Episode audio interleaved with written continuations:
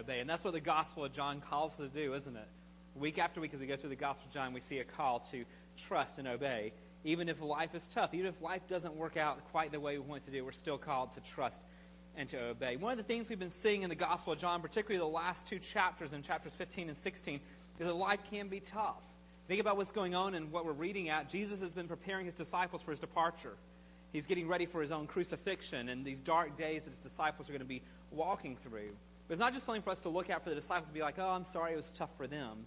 Jesus has taught us that life is going to be tough for us as well. He's, going to, he's promised us that the world will hate us because it first hated him. And friends, those are not things that make us feel good, but I want to remind us as we start this morning that God's main ambition for our life is not that we feel good. Our feeling good is not God's primary goal for our life or for the world for that matter. God's main desire, God's main goal is for us to glorify Him. We've seen it over and over through the Gospel of John. The biggest thing that's most important is that you and I, as His followers, glorify Him. And we've seen throughout John, we glorify Him when we abide in Him. Abide means experiencing Him, walking with Him, having a relationship with Him. We also glorify Him as we make Him known to others as well. And we're called to glorify God by abiding, by making Him known in a tough world, in a world full of brokenness, in a world full of much sadness, in a world full of much difficulty, even in a world full of opposition. And friends, I get to know your story. Some of you are in some of those tough places now.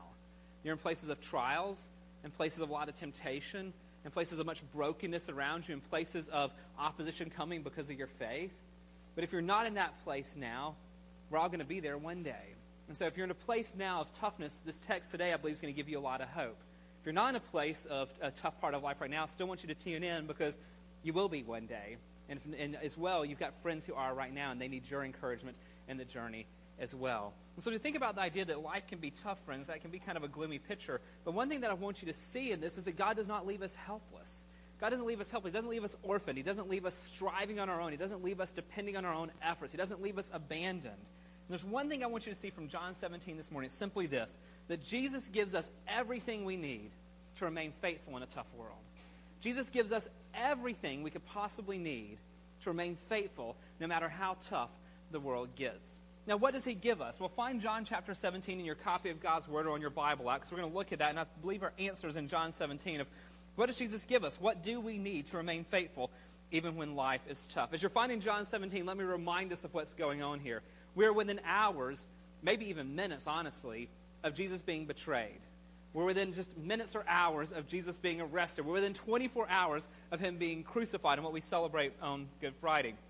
And in this, this Thursday evening that we've been seeing now for several weeks, Jesus has got his disciples together in a room. He's washed their feet. He's taken the Passover celebration, made into what we call communion or the Lord's Supper, and he's been teaching them many things. And now Jesus is praying for them.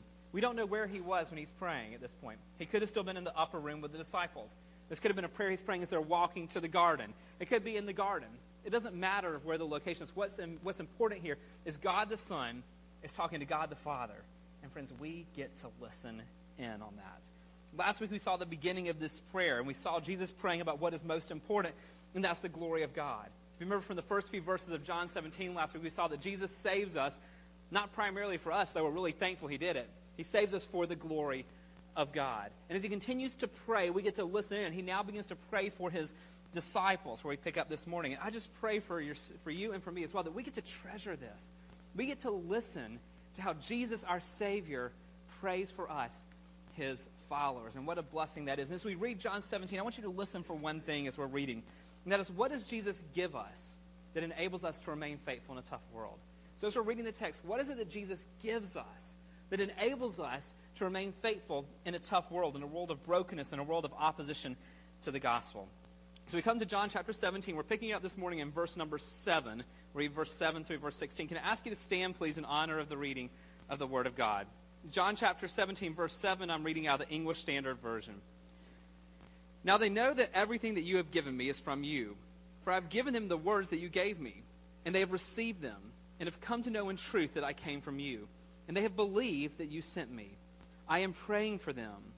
I'm not praying for the world, but for those whom you have given me for they are yours. All mine are yours, and yours are mine, and I am glorified in them. And I am no longer in the world, but they are in the world, and I am coming to you, Holy Father. Keep them in your name, which you have given me, that they may be one, even as we are one. While I was with them, I kept them in your name, which you have given me. I have guarded them, and not one of them has been lost except the son of destruction, that the scripture might be fulfilled. But now I'm coming to you, and these things I speak in the world, that they may have my joy fulfilled in themselves. I have given them your word, and the world has hated them, because they are not of the world, just as I am not of the world. I do not ask that you take them out of the world, but that you keep them from the evil one. They are not of the world, just as I am not of the world. Would you pray with me? Father God, we are so grateful that you've given us this as your inspired scripture. And I'm just thankful that we get to listen to our Savior interceding for his disciples and for us. And I pray this day we would get to treasure that and we would just see what you want us to see in this. And we would see how you give us strength no matter what we face in life. Not because of our own efforts, but because of you and what you provide and what you've done, we can remain strong to the end. So, Lord, for that brother or sister who's really struggling today, struggling in a place of opposition, a place of trial, a place of temptation, a place of brokenness, God, I pray that your word today would give them hope perhaps they've not had in a long time. Lord, for those who are at a place right now of fairly ease in life, I pray this day your word would be preparing them for difficulties that do come in the future. But it also would be something you would use to encourage them to minister to those around them who are hurting today. And so, God, we just trust you to do what only you can do. Holy Spirit, come, make your word come alive to us this day, that we might have eyes to see it and to understand more of who you are and what it means to be in relationship with you, O Lord. And we ask it in Jesus' name. Amen. Thank you. You may be seated. Again, I want you to see from John 17, from Jesus' prayer here, that Jesus gives us everything we need to remain faithful in a tough world. Now, we've seen it over and over in John, but we'll see it again today. Look back at verse 14. This is a tough world. This is not an easy place that God has put us. In verse number 14, Jesus prays, I have given them your word, and the world has hated them because they are not of the world, just as I am not of the world. He reminds his followers through this prayer he's praying to the Father that his followers are not of the world. What does it mean to be not of the world? It means you don't belong here. The world are those who do not believe. The world are those who've not been transformed by God's grace. And we don't belong to that, to that part of the world. We have different allegiances, different priorities, different beliefs than those who do not follow Christ. You, I, I said it a few weeks ago, but it's a quote that I think bears repeating to remind us of how we're supposed to be different from the world. A guy named D.A. Carson said this He said, Former rebels who have, by the grace of the king, been won back to loving allegiance to their rightful monarch are not likely to prove popular with those who persist in rebellion.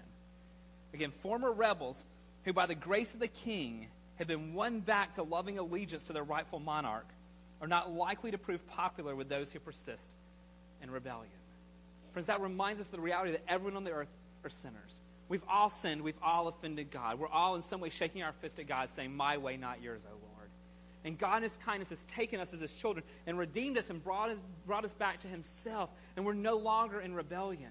But those who are still in rebellion, still shaking their fist at God, aren't going to really like the fact that those of us who used to shake our fist at God are now falling at His feet in worship. And Jesus warns us that that is the reality, that we are not of the world. We do not belong. We are different. Yeah, that begs the question are we really acting different? Or are we trying to blend in? We're supposed to be set apart. Look at verse 16. They are not of the world, just as I am not of the world. Why are our lives to be different? Why are we to be different from the world? Well, this goes back to the fundamental question of why did God save us? Why are lives to be different? Why are we not to blend in? Why are our allegiances to be different than those of the world? It's because we are made to glorify God. Look at verse 10 here. Jesus says, All mine are yours, and yours are mine, and I am glorified in them. Friends, we are here for a reason, and that is to glorify God. There's no maybe here in Jesus' words, there is certainty here. He says that my disciples will glorify me. It is a certainty here that all true followers of Christ will certainly glorify the Father. And again, we've seen that. We do that as we abide in Him. We do that as we share Him with the world. Friends, yes, life is tough, but we're here for a very important reason. Look down at verse 15. Jesus prays, I do not ask that you take them out of the world, but that you keep them from the evil one. Have you ever thought about the fact that if God's main ambition was our comfort, then the moment we trust Christ, He could easily just rapture us out. We believe, and boom, we're in heaven, and all of our comforts now are around us, right? But He doesn't do that because that's not the main reason why we're here. If the main thing why He saves us is so we don't have to go to hell and so we can go to heaven, then the moment we trust Christ, He just go ahead and rapture us up and send us on up to heaven.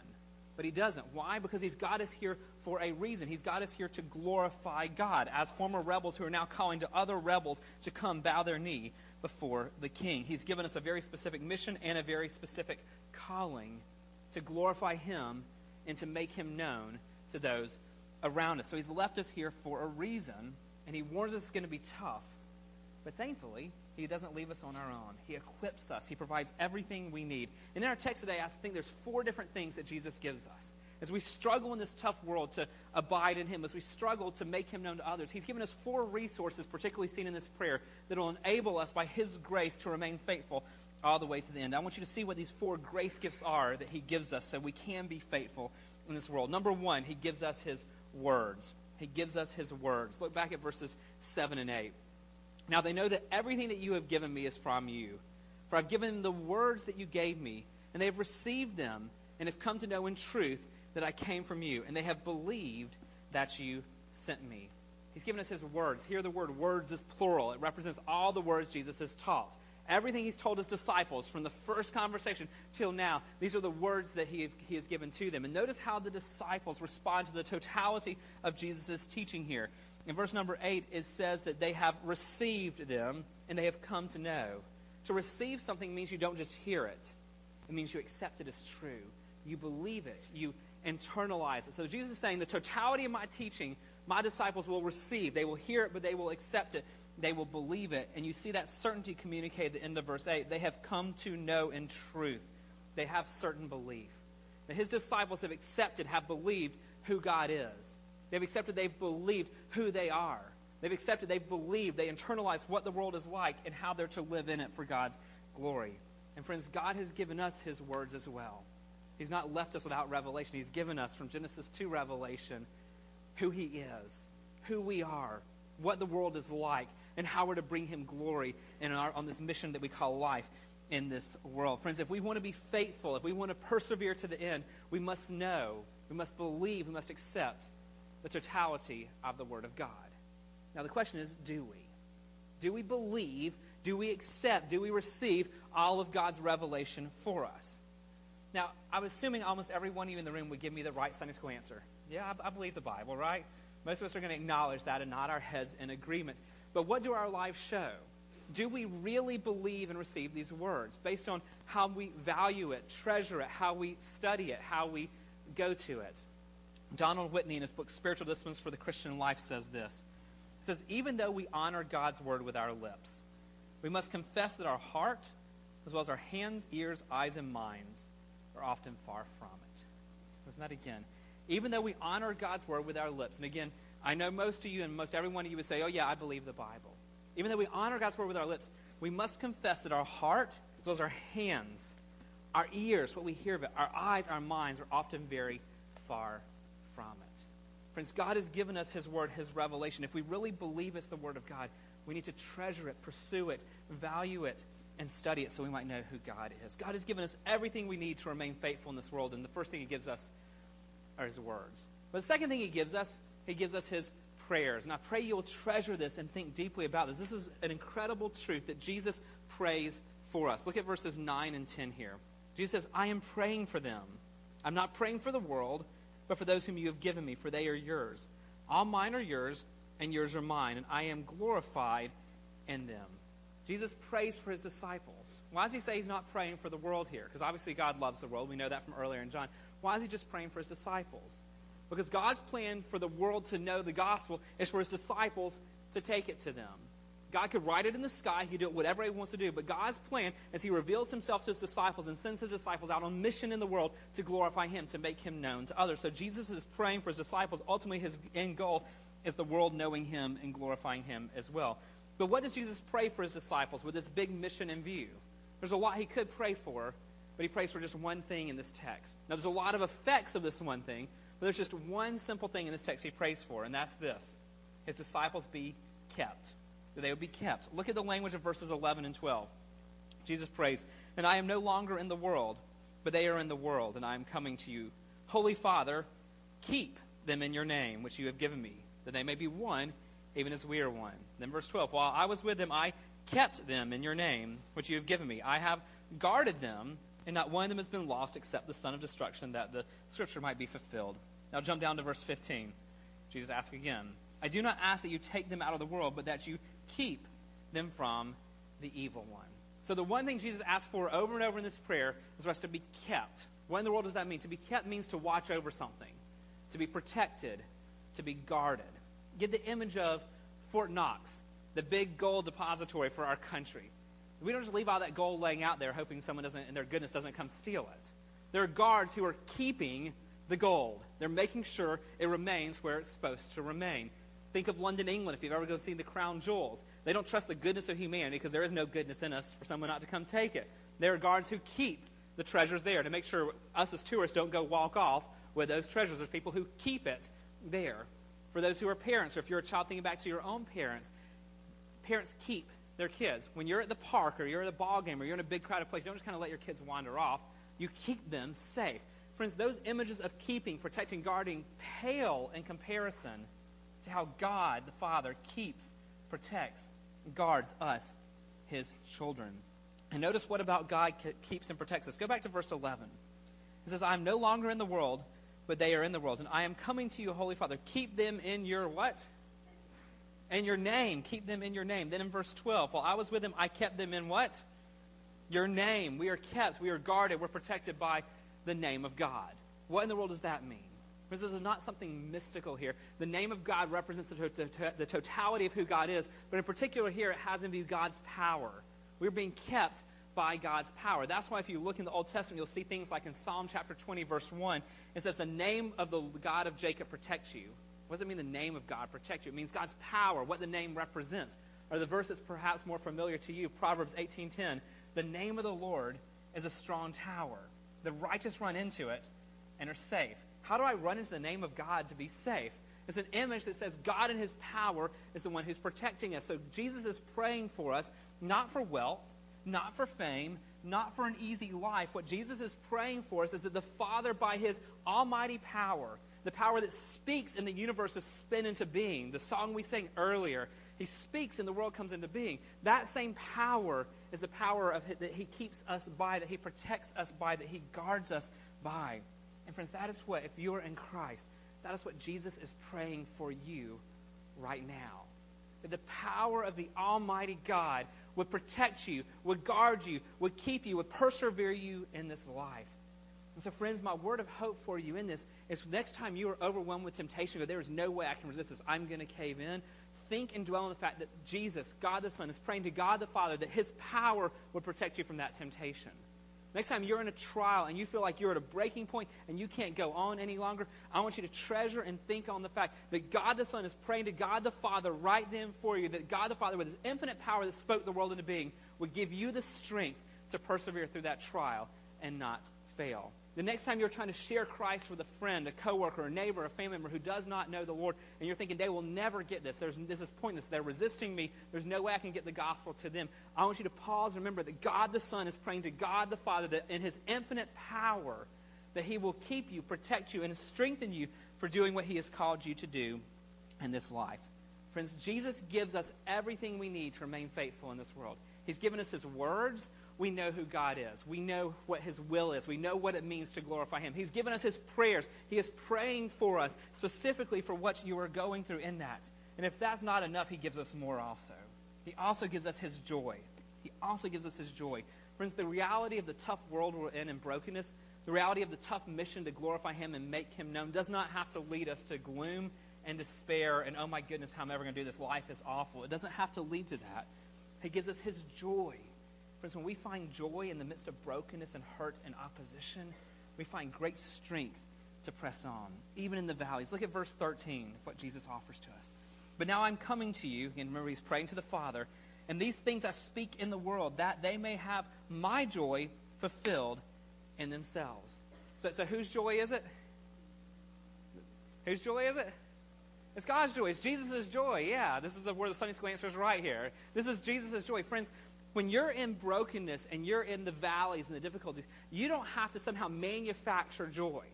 This is not the power of positive thinking here and all that nonsense that gets paraded. This is Christ's joy that he is offering to us. Not something I manufacture, not something I just kind of conjure up. This is him giving his joy. Why? Because he's giving his presence. If you think about what we've seen throughout John, we have God's presence with us. And when he offers us his joy, his peace, he's offering us himself. And so, friends, in the midst of whatever awful circumstance, trial, temptation, difficulty, brokenness you're in, you have God right there with you. And he says, My joy you can have. And not just a hint of his joy. Again, look back at verse 13 here. But now I'm coming to you, and these things I speak in the world that they may have my joy fulfilled in themselves. No matter how difficult life is, God not only gives you His words, His prayers for you, He also offers you His joy, the fullness of His joy. That means, friends, we can experience, in as best we can in this life, the same joy Christ has in the presence with His Father. This means no matter what difficulty we're walking through, think of Hebrews 12, 2. For the joy set before him, he endured the cross. Friends, we can find joy in Christ's presence with us no matter what difficulty we are having to go face. It's a joy that is not circumstantial. We can have his joy in its fullness in our lives no matter what chaos is happening around us. Jesus gives us everything we need to remain faithful in a tough world. He gives us his words, he gives us his prayers, he gives us the fullness of joy, but he gives one more thing here. I don't want us to miss that. He gives us one another.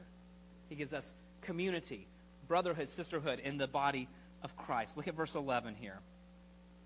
And I am no longer in the world, but they are in the world. And I am coming to you, Holy Father. Keep them in your name, which you have given me, that they may be one, even as we are one. One of the outcomes of him praying for us to be kept, persevered, is that we would have oneness. What does it mean that we have oneness? Oneness means you have shared life. Oneness means you have shared values. It means you have shared missions, shared priorities. You're, you're sharing things. It's a oneness of these type things. It describes God's plan for us to be together. His plan for us is to be one in mind that we be unified in the gospel as brother and sister in Christ, that we are one in our understanding of who God is and united in the gospel. We have one heart, that we're united in our love for God. We come together in corporate gatherings and small groups to praise God. We come together to love one another. We're united in our wills, that we choose by God's grace to serve one another. We choose to fellowship. We choose to spend time with one another outside this room because He's united us. He's planned for us to be one, to have unity of heart, mind, and will all together. Friends, life is hard. But God, in His kindness to us, has not made us walk this alone. We are given the grace gift of community, of shared life, that we get to share burdens and share joys together. And none of us in God's plan has to tackle the difficulties of life alone. Yet so often we shun that gift. So often we carry our burdens alone. So often we approach faith like it's a private matter and we tackle life alone. And friends, we miss one of God's great grace gifts to us to help us in this journey called life. Friends, Jesus gives us everything we need to remain faithful in a tough world. In a world of pain and trouble and difficulty, He gives us all we need to be faithful. Can I just remind us this morning that we are here for a reason? In the sovereign plan of God, it is no accident that in 2018, all of us are here in this room and at this place. That's not some accident. That is God's sovereign plan. He's put all of us in 2018 in Montgomery for such a time as this. The reason we're all together as the people of Gateway is no accident. It's God in His sovereign plan has put us together for such a time as this. Why? To glorify Him. To put us together as a body of believers who together abide in Him, who together live on mission for Him, who together make Him known here in Montgomery and to the ends of the earth. Friends, that's His plan for us. It's not an accident. We're here together in this. But friends, we can't do it on our own. I already saw it in John 15 a few weeks ago when He said, Apart from me, you can do nothing. And friends, we can't. I can't live out the Christian life on my own. You can't live out the Christian life on your own. We're helpless apart from Him. But in His kindness to us, He gives us all we need. He gives us His words. So, friends, my question for you is are we reading His words? Is it something we look at just on Sunday mornings when we're here? Or do we really understand that we desperately need Him, that apart from Him we can do nothing? And are we feasting on this all week long? Because we know how hungry we are for Him and to need to hear from Him? Are we prayerfully approaching His Word, going, Spirit of God, I need you. Come open my eyes to the Word. I want to know who God is. I want to know how I'm supposed to live. Would you speak into me today? Are we going to His words? He also gives us His prayers. Friends, are we even thinking and dwelling on the fact that Jesus is praying for us? When was the last time we paused and reflected on the fact that our Savior is interceding for us right now? When was the last time we took joy in that and even thanked Him for that? When was the last time we talked back to him in prayer and said, Jesus, you're already praying for me, but I just want to tell you what I need, though. You already know it. And we talk back to him in that. He gives us his words, he gives us his prayers, he gives us his joy. Friends, are we experiencing his joy? When was the last time we asked for his joy? It's so easy, I know, in my life when life doesn't go quite like I want it to, to kind of start getting sour about things, right? And to start being like, oh, Lord, this is a hard day. This is tough. This isn't working out the way I want. When was the last time in the midst of that hardness we cried and said, Lord, life is tough right now, but you already know that. Would you give me your joy right now? Would you fill me with your joy? Would you give me your presence? I want your joy in my life today, no matter what happens in the circumstances around me. And then finally, friends, he gives us community. Friends, are we being intentional with our time to share life? Are we being intentional to get outside the walls of this room and to get to know one another, to share life, to share mission, to get to know one another and go deep together in community, to help each other in this life that He's called us to live on mission for Him? Friends, Jesus gives us everything we need to remain faithful in a tough world. And my prayer for us is that He would give us grace upon grace upon grace to receive those things, to not ignore His word, to not ignore His prayers, to not ignore community, and to not miss out on the offer of joy in our lives. And I believe as He gives us grace to run hard after His word, to celebrate the fact He's praying for us and to talk back to Him, to ask each day for His joy, and to be intentional with our time to share life together. I'm looking forward to how He equips us and strengthens us to live out the life He's called us to live, to make Him known here in Montgomery and to the ends of the earth. Would you pray with me? Lord Jesus, what a precious thought this is that you've shown us how you're praying for us. That we don't have to imagine and wonder what the conversation in heaven is like. But Lord Jesus, you let us have a glimpse into how you are talking to the Father on our behalf. Lord Jesus, we're just thankful that we have a great high priest, one who can sympathize with our weakness, one who himself has been tempted in every way and yet is without sin. I pray we would treasure that.